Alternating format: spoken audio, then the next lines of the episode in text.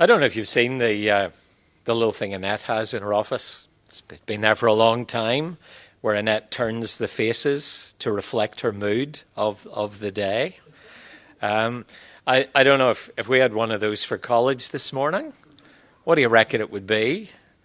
Certainly after you know the the time of prayer downstairs and you know one class and then listening to us sing I think, I'm not sure whether subdued or dozy or reluctant to be back after the break would be the appropriate face.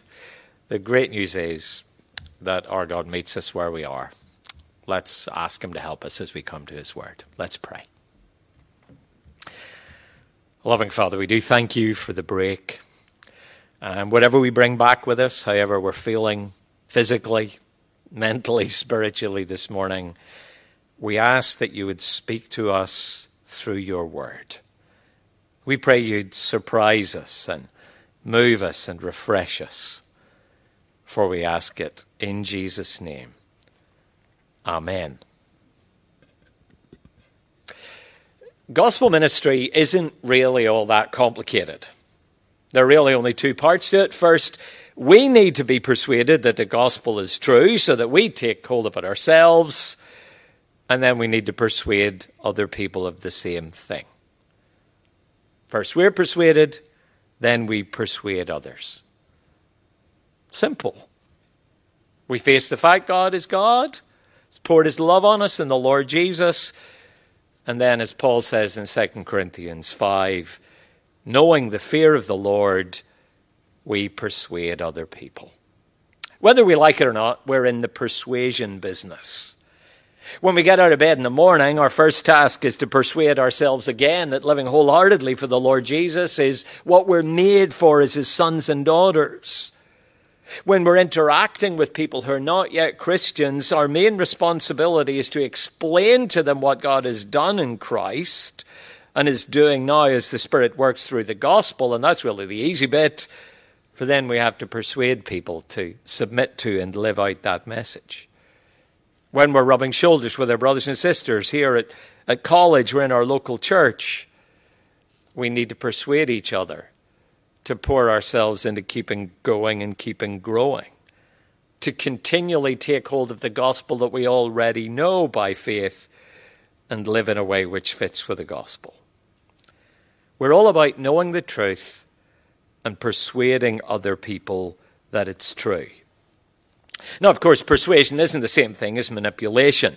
Manipulation is a way of getting what we want indirectly, playing on someone's emotions, desires, guilt, vulnerabilities, or ego. Paul has actually ruled that out just a few verses earlier in 2 Corinthians chapter 4. We've renounced underhanded, disgraceful ways. We refuse to practice cunning or tamper with God's word. Instead, we persuade by the open statement of the truth. But persuade we must. See, this really is the ultimate goal of an institution like QTC. We labour and long for the day when we'll not only grasp the length and height and breadth of the richness of the truth of the gospel, not just when we'll be mastered by the immensity and tenderness and beauty and awesomeness of Christ as we meet him in the gospel, but so that we're all set up today, tomorrow, next week, next year to persuade women and men and children to live for the glory of God while they have breath. So that knowing the fear of the Lord, we persuade others. And that brings us back to the book of the prophet Hosea.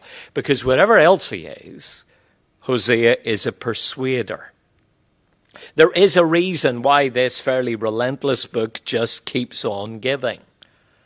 There is a reason why there are 14 Old Testament books devoted almost entirely to the preaching of the prophets, and 15 if you count the outlier Jonah. It's because people like us have always needed persuasion to do even those things which are most obviously right and good for us. Our God, in His kindness, has provided an extravagant amount of material to persuade us to live gospel shaped, grace filled, God honoring lives, including Hosea 9 and 10. See, the prophet is in full flow as we pick up the thread of his passionate persuasion. And there's not really all that much new information here, but there are a lot of reasons to do what they should do. In verses 1 to 9 that Vicky just read at chapter 9, Hosea basically says, Can't you see there is no joy without worshipping God? It's pretty clear from the start of chapter 9, in fact, from the whole book, that the people of the northern kingdom have thrown themselves wholeheartedly into living like every other nation under the sun, and in particular into worshipping gods other than Yahweh. That's why Hosea says, Don't rejoice, O Israel. Don't exult like everyone else, for you have played the whore forsaking your God.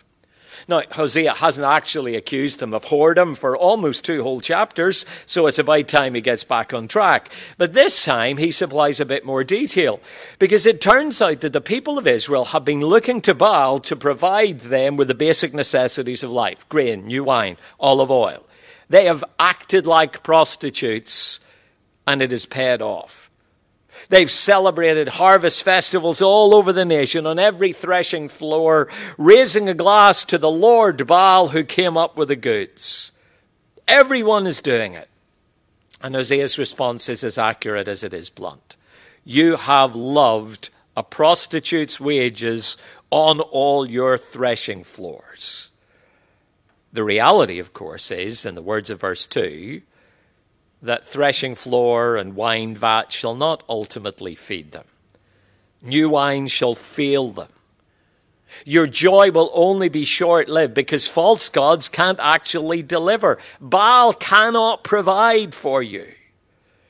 But it's actually worse than that because trusting in anyone or anything other than Yahweh is a recipe for disaster.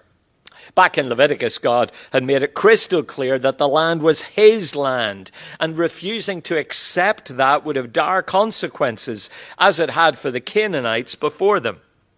This is Leviticus 18. Don't make yourselves unclean by any of these things, for by all these nations I am driving out before you have become unclean, and the land became unclean, so that I punished its iniquity, and the land vomited out its inhabitants. The same thing will happen to you if you worship other gods. So, verse 3 They shall not remain in the land of the Lord, but Ephraim shall return to Egypt, and they shall eat unclean food in Assyria. Now, Egypt, here's a metaphor for coming under the curse of the covenant as they spurn its blessings. Their actual destination is Assyria. However, the Assyrians weren't really into relocation like the Babylonians who would follow them. They were more into dismantling and total devastation, which explains what Hosea says next. After the Assyrians roll in, the kind of exile they experience will be less the rivers of Babylon and more post apocalyptic dystopia. In particular, the bacchanalian hedonism of the threshing floor planting movement would be replaced by, well, actually nothing worship will grind to a halt. They shall not pour drink offerings of wine to the Lord, their sacrifices shall, shall not please him. It shall be like mourner's bread to them. All of all who eat of it shall be defiled, for their bread shall be for their hunger only. It shall not come to the house of the Lord. Now, mourner's bread here seems to be the equivalent of leftover sandwiches from a funeral. According to Deuteronomy 26, 12 to 15, that ruled it out from being offered at the place chosen by God. Back in Deuteronomy 12, when you finish paying all the tithe of your produce in the third year, when you've given it to the Levite, the sojourner, the fatherless, and the widow so that they may eat, then you shall say this before the Lord. I've removed the sacred portion out of my house. I've given it to the Levite and the others according to all your commandment. I haven't eaten of the tithe while I was mourning, or removed any of it while I was unclean, or offered any of it to the dead. I've obeyed the voice of Yahweh my God. I've done everything you've commanded me. Now, according to Hosea, a day is coming when all bread will be like those curled up leftover sandwiches. No bread will be offered to Yahweh in his house. The prohibition of the bread of mourning would extend to all of it. Why? Well, because people will need to eat that bread. Every crust they can lay their hands on. And in any case, there won't be a house to offer it in. Can't you see, says Hosea, where this is all going? You know, it is a mere 83 days to Christmas. Who would have thought? But Hosea warns his people that they're not going to worry, have to worry about Christmas. Their big festival is about to be cancelled. Verse 5 What will you do on the day of the appointed festival, on the day of the feast of the Lord? Basically, they can do whatever they like because nothing is going to be happening.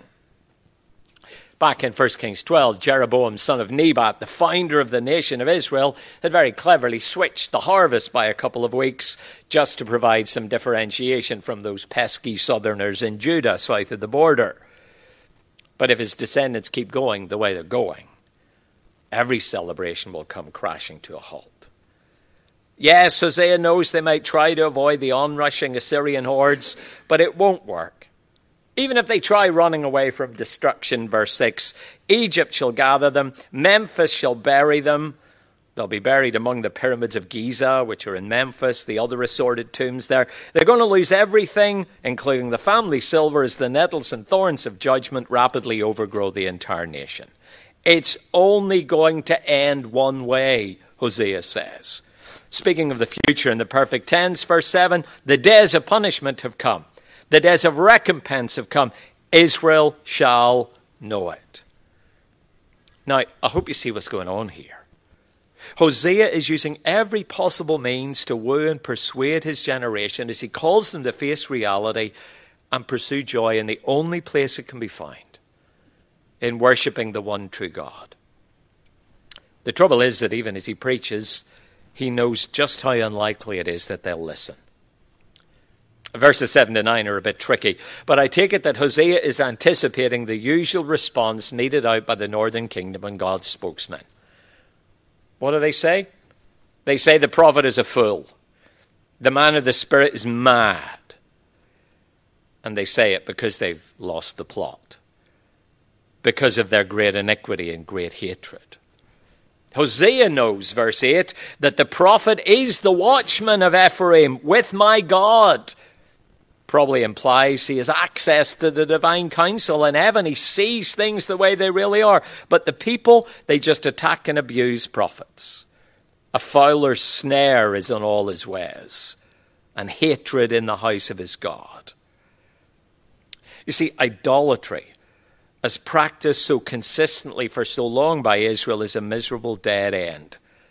Hosea sums it up like this They've deeply corrupted themselves, verse 9, as in the day of Gibeah.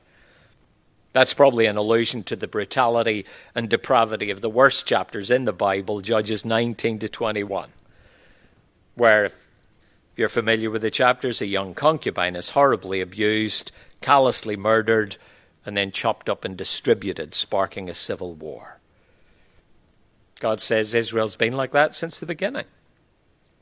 But now he will remember their iniquity and he will punish their sins. See how this little unit begins with God's people partying just like everyone else, and it ends in darkness and tragedy. Calvin says nothing more grievous can happen to us than the doing away of all difference between us and the profane despisers of God, even in the outward manner of living. That's something we need to remind ourselves of and be prepared to persuade God's people of right now. When I was a young Christian, the gap between the church and the world was large and well signposted. The consensus was pretty clear.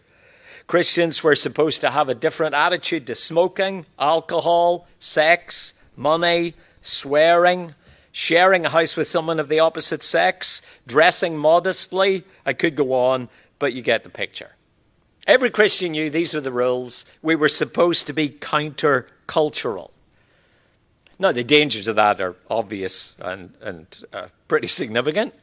Many of us were very legalistic, had an under, underdeveloped doctrine of the goodness of God and common grace.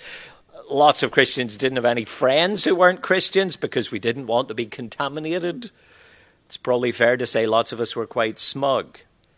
My generation have had to worship uh, to, to work those issues through. But you probably noticed the world has moved on.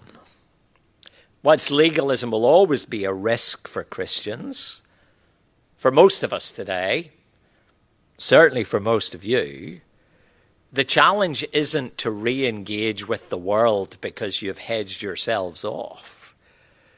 It's the fact that lots of Christians, I think, are slipping into thinking that doing things just like everybody else is the way to be really happy. So we watch what everyone else is watching. We wear what everyone else is wearing. We buy what everyone else is buying. We go where everyone else is going. We do what everyone else is doing. We speak in the same way as everyone else. We want the same thing as everyone else for our children. The pattern of our lives starts to resemble everyone else's almost exactly. With a minor exception that we throw in a Bible study at some point during the week and give up, give up some part of Sunday to show up in church. See, the challenge today isn't to come to terms with the fact that there is no joy in legalism. It's actually that there is no joy to be found in living like everyone else. This is what we need to come to terms with. And honestly, this is what you're going to have to spend a large part of your lives persuading God's people to take hold of. Now, it's hardly a new problem. Hear these words from Romans 1, where Paul's talking about the typical first century Gentile. Although they knew God, they didn't honor him as God or give thanks to him, but they became futile in their thinking and their foolish hearts were darkened. Claiming to be wise, they became fools. They exchanged the glory of the immortal God for images resembling mortal man and birds and animals and creeping things. Therefore, God gave them up in the lusts of their hearts to impurity, to the dishonoring of their bodies among themselves, because they exchanged the truth about God for a lie, and worshipped and served the creature rather than the Creator who is blessed forever.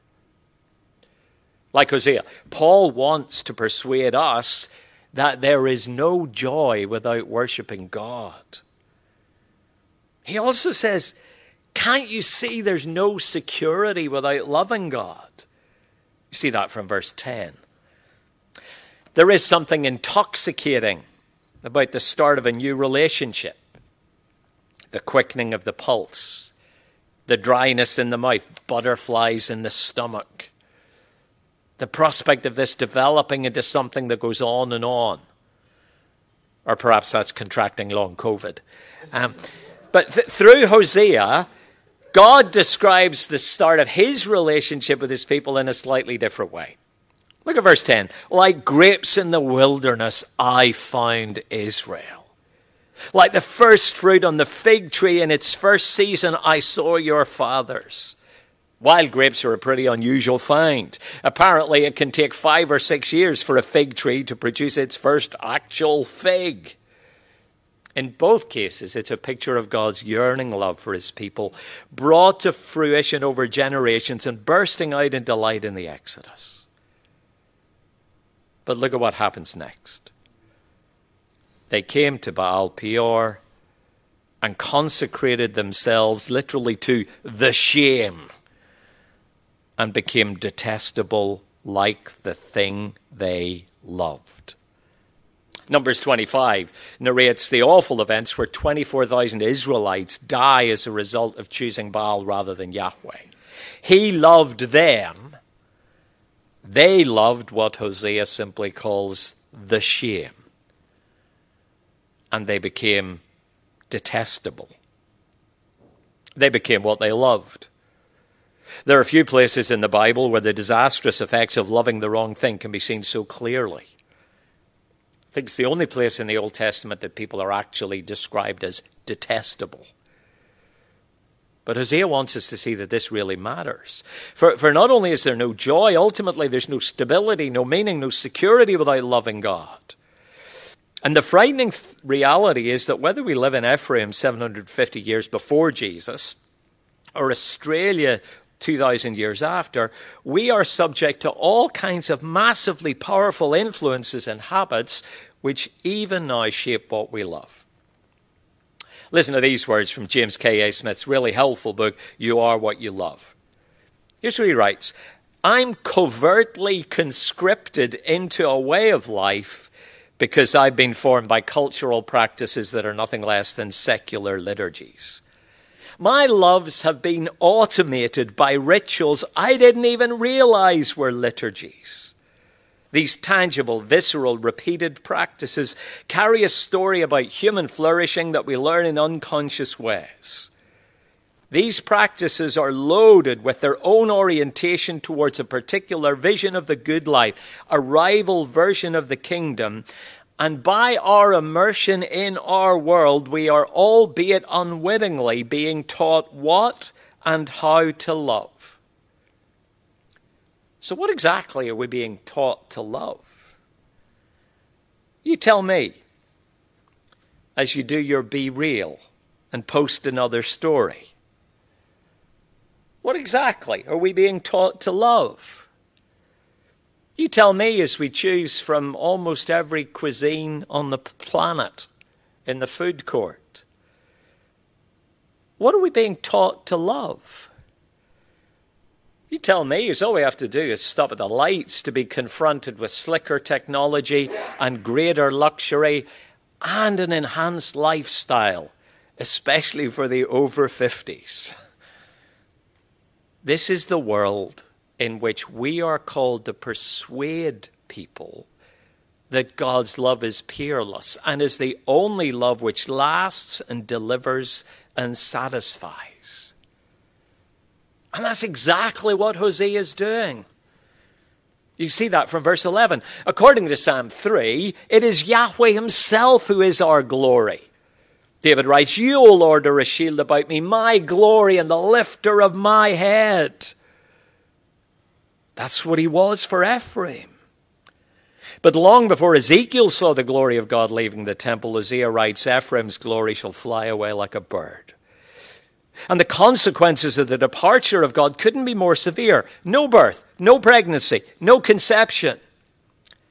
Both the command to fill the earth and subdue it, and the promise to Abraham to give him descendants as numerous as grains of sand or the stars in the heavens appear to stall. Their spiritual promiscuity have, has terrible consequences. But Hosea is not finished. Because to spurn this lover is to face his terrible wrath. Verse 12 Even if they bring up children, I'll I will bereave them till none is left. Woe to them when I depart from them. Hosea is surely reflecting the much earlier words of Moses, who spelled out the covenantal consequences of pledging allegiance to another in Deuteronomy 28. Whereas you were as numerous as the stars of the heaven, you'll be left few in number because you didn't obey the voice of Yahweh your God. And as Yahweh took delight in doing you good and multiplying you, so he will take delight in bringing ruin on you and destroying you. And you shall be plucked off the land that you're entering to take possession of it. To love anyone or anything else is to experience loss and dislocation and dispossession. That's the harsh reality that Hosea longs for them to grasp. He adds another image in verse 13 to drive this home. Ephraim, as I've seen, was like a young palm, or possibly the city of Tyre planted in a meadow. Either way, the point is Ephraim looked good, but disaster is looming. Ephraim must lead his children out to slaughter. Given that prospect, Hosea actually asked that God would hold back from even allowing them to have children. The syntax is deliberately broken. Give them, O Lord. What will you give? The prophet concludes that the best thing to pray for is this give them a miscarrying womb and dry breasts at least that will spare the kids. There's little doubt that Hosea is using shock tactics in a passionate attempt to move and provoke his people to love God, the God of the covenant, who's poured out his loving kindness on them. In verse 15, he goes back once more to their history, this time probably to their request for a king, just like all the other nations which came to fruition in 1 Samuel 11 when they crowned Saul at Gilgal. Hosea says, even as Israel became a kingdom, the rot set in. Every evil of theirs is in Gilgal, therefore I began to hate them. Because of the wickedness of their deeds, I will treat them like Canaanites. Drive them out of my house. Love them no more. All their princes are rebels. To refuse to love, Yahweh, to love another, is to choose death. Verse 16 Ephraim is chopped down, their root is dried up, they will bear no fruit. Even though they give birth, I will put their beloved children to death. My God will reject them because they haven't listened to him. They shall be wanderers among the nations. Like Cain in Genesis 4, whose offering fell so far short of the wholehearted response which God's grace always deserves. This is shocking material. But to hear Hosea's plaintive appeal to his people to love Yahweh rather than Baal or any other God is to get to the heart of this book. Hosea knows what's at stake, so he pours himself out in the increasingly vain hope that they will listen. How much more then should we seek to persuade those whom we know and care for to embrace and return the love of God for them in Christ? Hear the words of Paul at the start of Romans 9. I'm speaking the truth in Christ. I'm not lying. My conscience bears, wit- bears me witness in the Holy Spirit that I have great sorrow and unceasing anguish in my heart. For I could wish that I myself were accursed and cut off from Christ for the sake of my brothers, my kinsmen according to the flesh. They're Israelites, and to them belong the adoption, the glory, the covenants, the giving of the law, the worship, the promises, the patriarchs. From their race according to the flesh is the Christ, who is God over all, blessed forever. Amen. Paul says, Can't they see that there is no security apart from the Christ who has come from our very tribe, shares Hosea's passion for the people that he's trying to persuade. See, the challenge before us in the years to come is not simply to explain the content of the gospel. It's knowing the fear of the Lord to persuade men and women Let's ask God to soften our hearts that we might feel for and pour ourselves out for those who need to hear the truth and be persuaded of it. Which brings us to chapter 10, where Hosea essentially says, Can't you see there is no satisfaction without seeking God? 10 verse 1 is another image of God's people when he first called them. Israel's a luxuriant vine that yields its fruit. But look what happens next. The more his fruit increased, the more altars he built, which hardly fits with worshipping in the place that God alone chooses. Any lingering doubts removed by what follows. As his country improved, he improved his pillars. They're pillars, probably phallic symbols associated with the worship of Baal and his consort Asherah. The more prosperous they got, the more they sought satisfaction in the wrong places. And Hosea's diagnosis? Their heart is slippery, slick, deceptive. That's what the false word means. And now they must bear their guilt the Lord will break down their altars and destroy their pillars. See, this is why persuasion is so important, because the human heart is so slippery, deceitful above all things, desperately sick. Who can understand it, Jeremiah says. Now, remember, of course, the heart isn't simply the seat of the emotions, it's the whole box and dice. To speak of the heart in Hebrew needs a, a string of words in English. It's our mind, our personality, our will, our soul, our very self. See, to talk about who we are at the deepest level, the Old Testament always reaches for the language of heart. And it's actually because our hearts need persuaded and re persuaded over and over and over again. In one way, we shouldn't need all this persuading and cajoling. It's kind of obvious.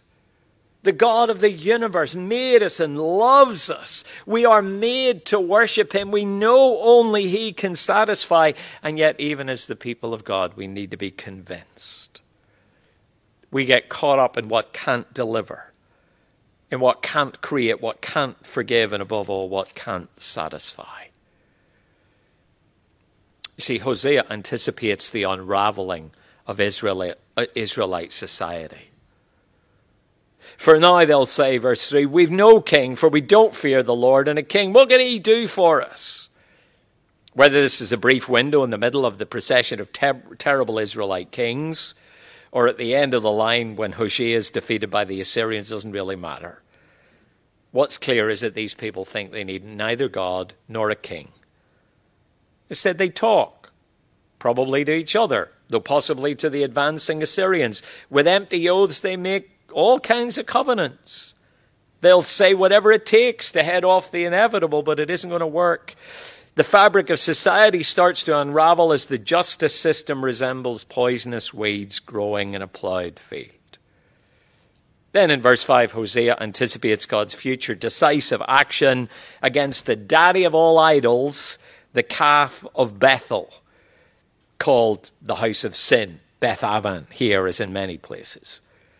The inhabitants of Samaria tremble for the calf of Bethaven. Its people mourn for it, so do its idolatrous priests. They rejoiced over it and over its glory, for it is departed from them. The thing itself shall be carried to Assyria as a tribute to the great king. Ephraim shall be put to shame, and Israel shall be ashamed of his idol. Now, trusting in a golden cow was never going to be a good idea, and at this point, it really wasn't a great call. It wasn't going to deliver them from the Assyrians. But it's not just the calf that comes to grief. Verse 7 Samaria's king shall perish like a twig on the face of the waters. Have you ever played a game Pooh Sticks? As played by Winnie the Pooh and Christopher Robin in A.A. Milne's famous The House at Pooh Corner.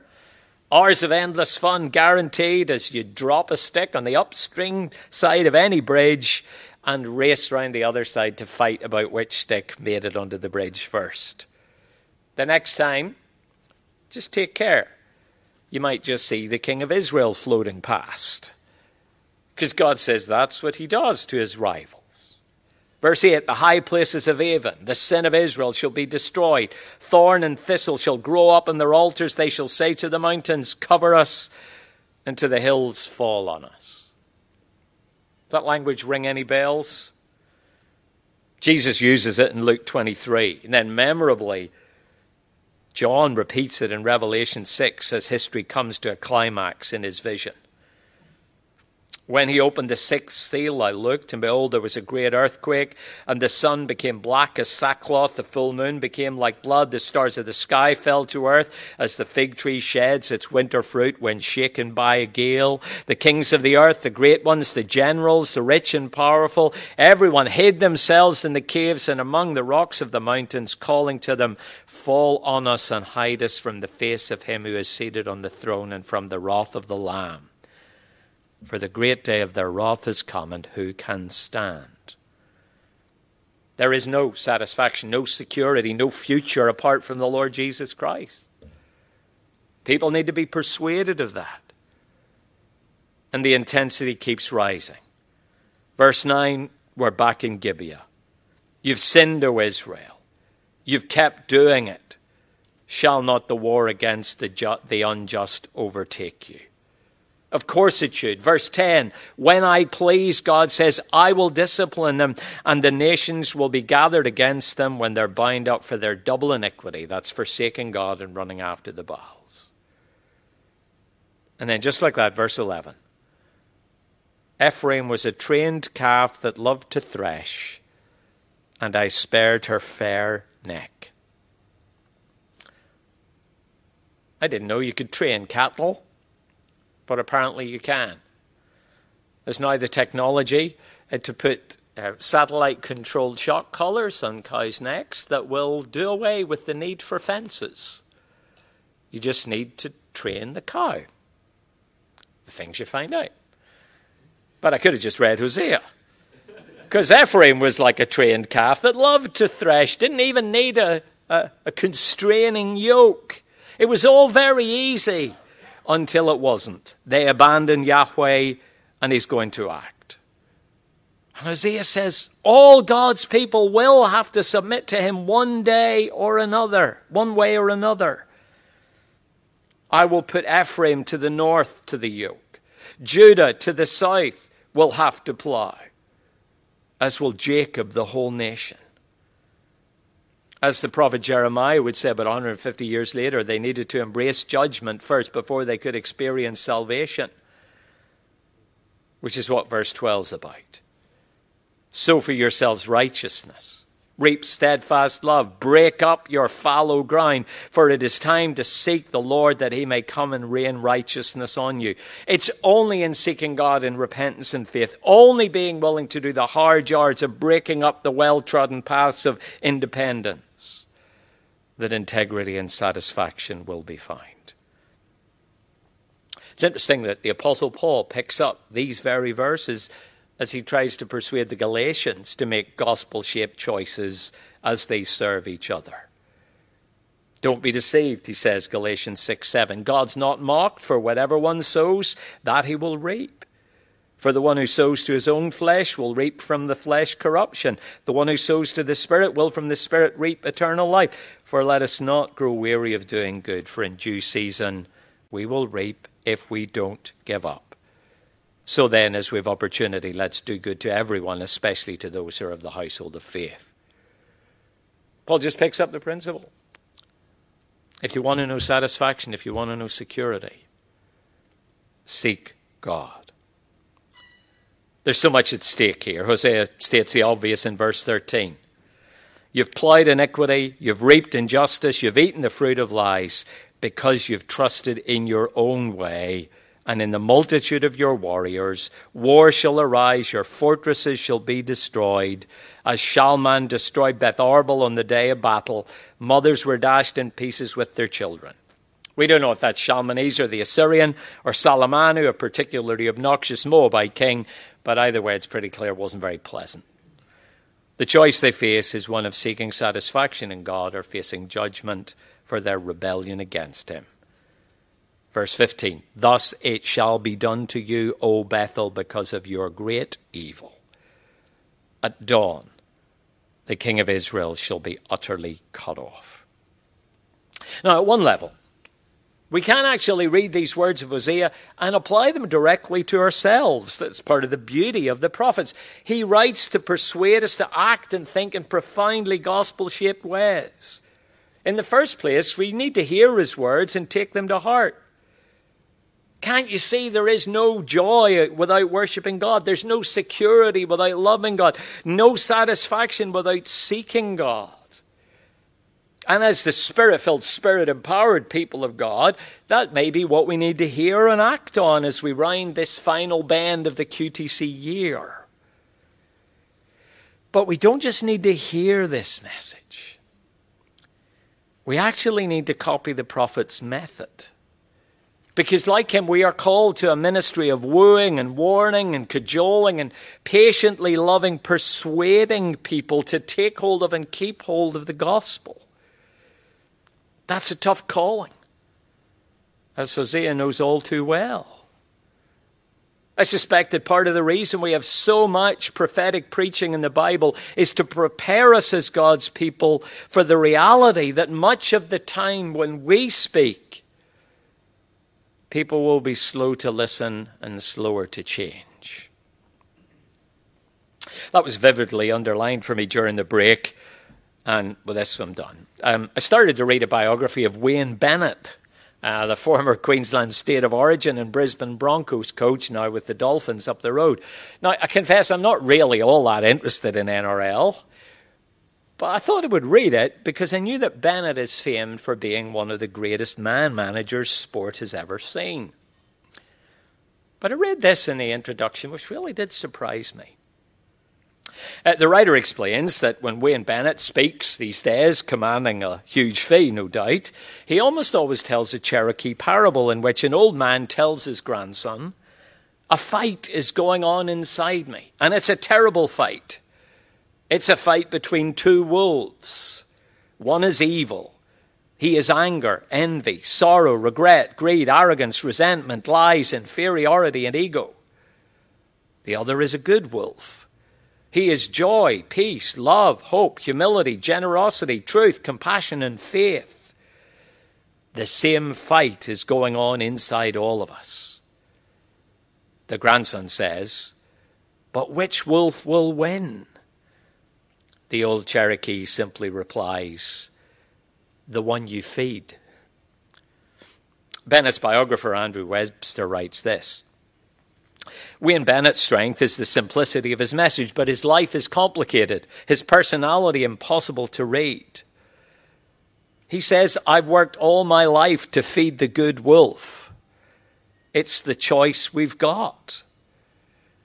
But Webster adds, when you're a coach hunting the next victory, doing whatever is needed to win and to survive, the question is which wolf howls the loudest? We speak into a world where the wolves are howling, where we are all deciding which wolf to feed. A world like this doesn't just need facts. It needs to be shown and lovingly and gently and persistently convinced. So, knowing the fear of the Lord, we persuade others, trusting our God to do what only He can enabling people to seek security and significance and satisfaction in Christ alone in the power of the Spirit. Because as Hosea himself discovers, even the most moving, compelling explanation in the world, even the most brilliant persuasion won't make any difference unless the Spirit works to open blind eyes and straighten slippery hearts. We must persuade, even as we know that only God can move people to worship Him and love Him and seek Him. But let's remember that this is exactly what our God delights to do. Let's pray together.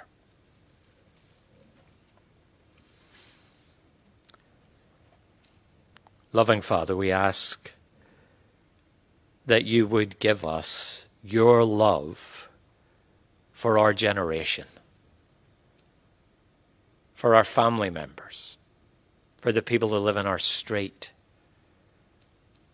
for our friends who don't yet know Christ, for our brothers and sisters here at college, around us in church, scattered across this city and this nation and this world. And make us people who know the fear of the Lord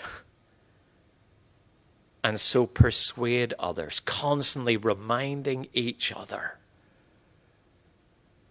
that security and satisfaction and joy and significance can be found in the Lord Jesus Christ alone in whose name we pray. Amen. This recording of QTC Chapel is made possible with the support of our generous financial partners. If you have found this podcast helpful and encouraging, would you please consider partnering with us? For details on how to do this, visit www.qtc.edu.au and click on Support QTC.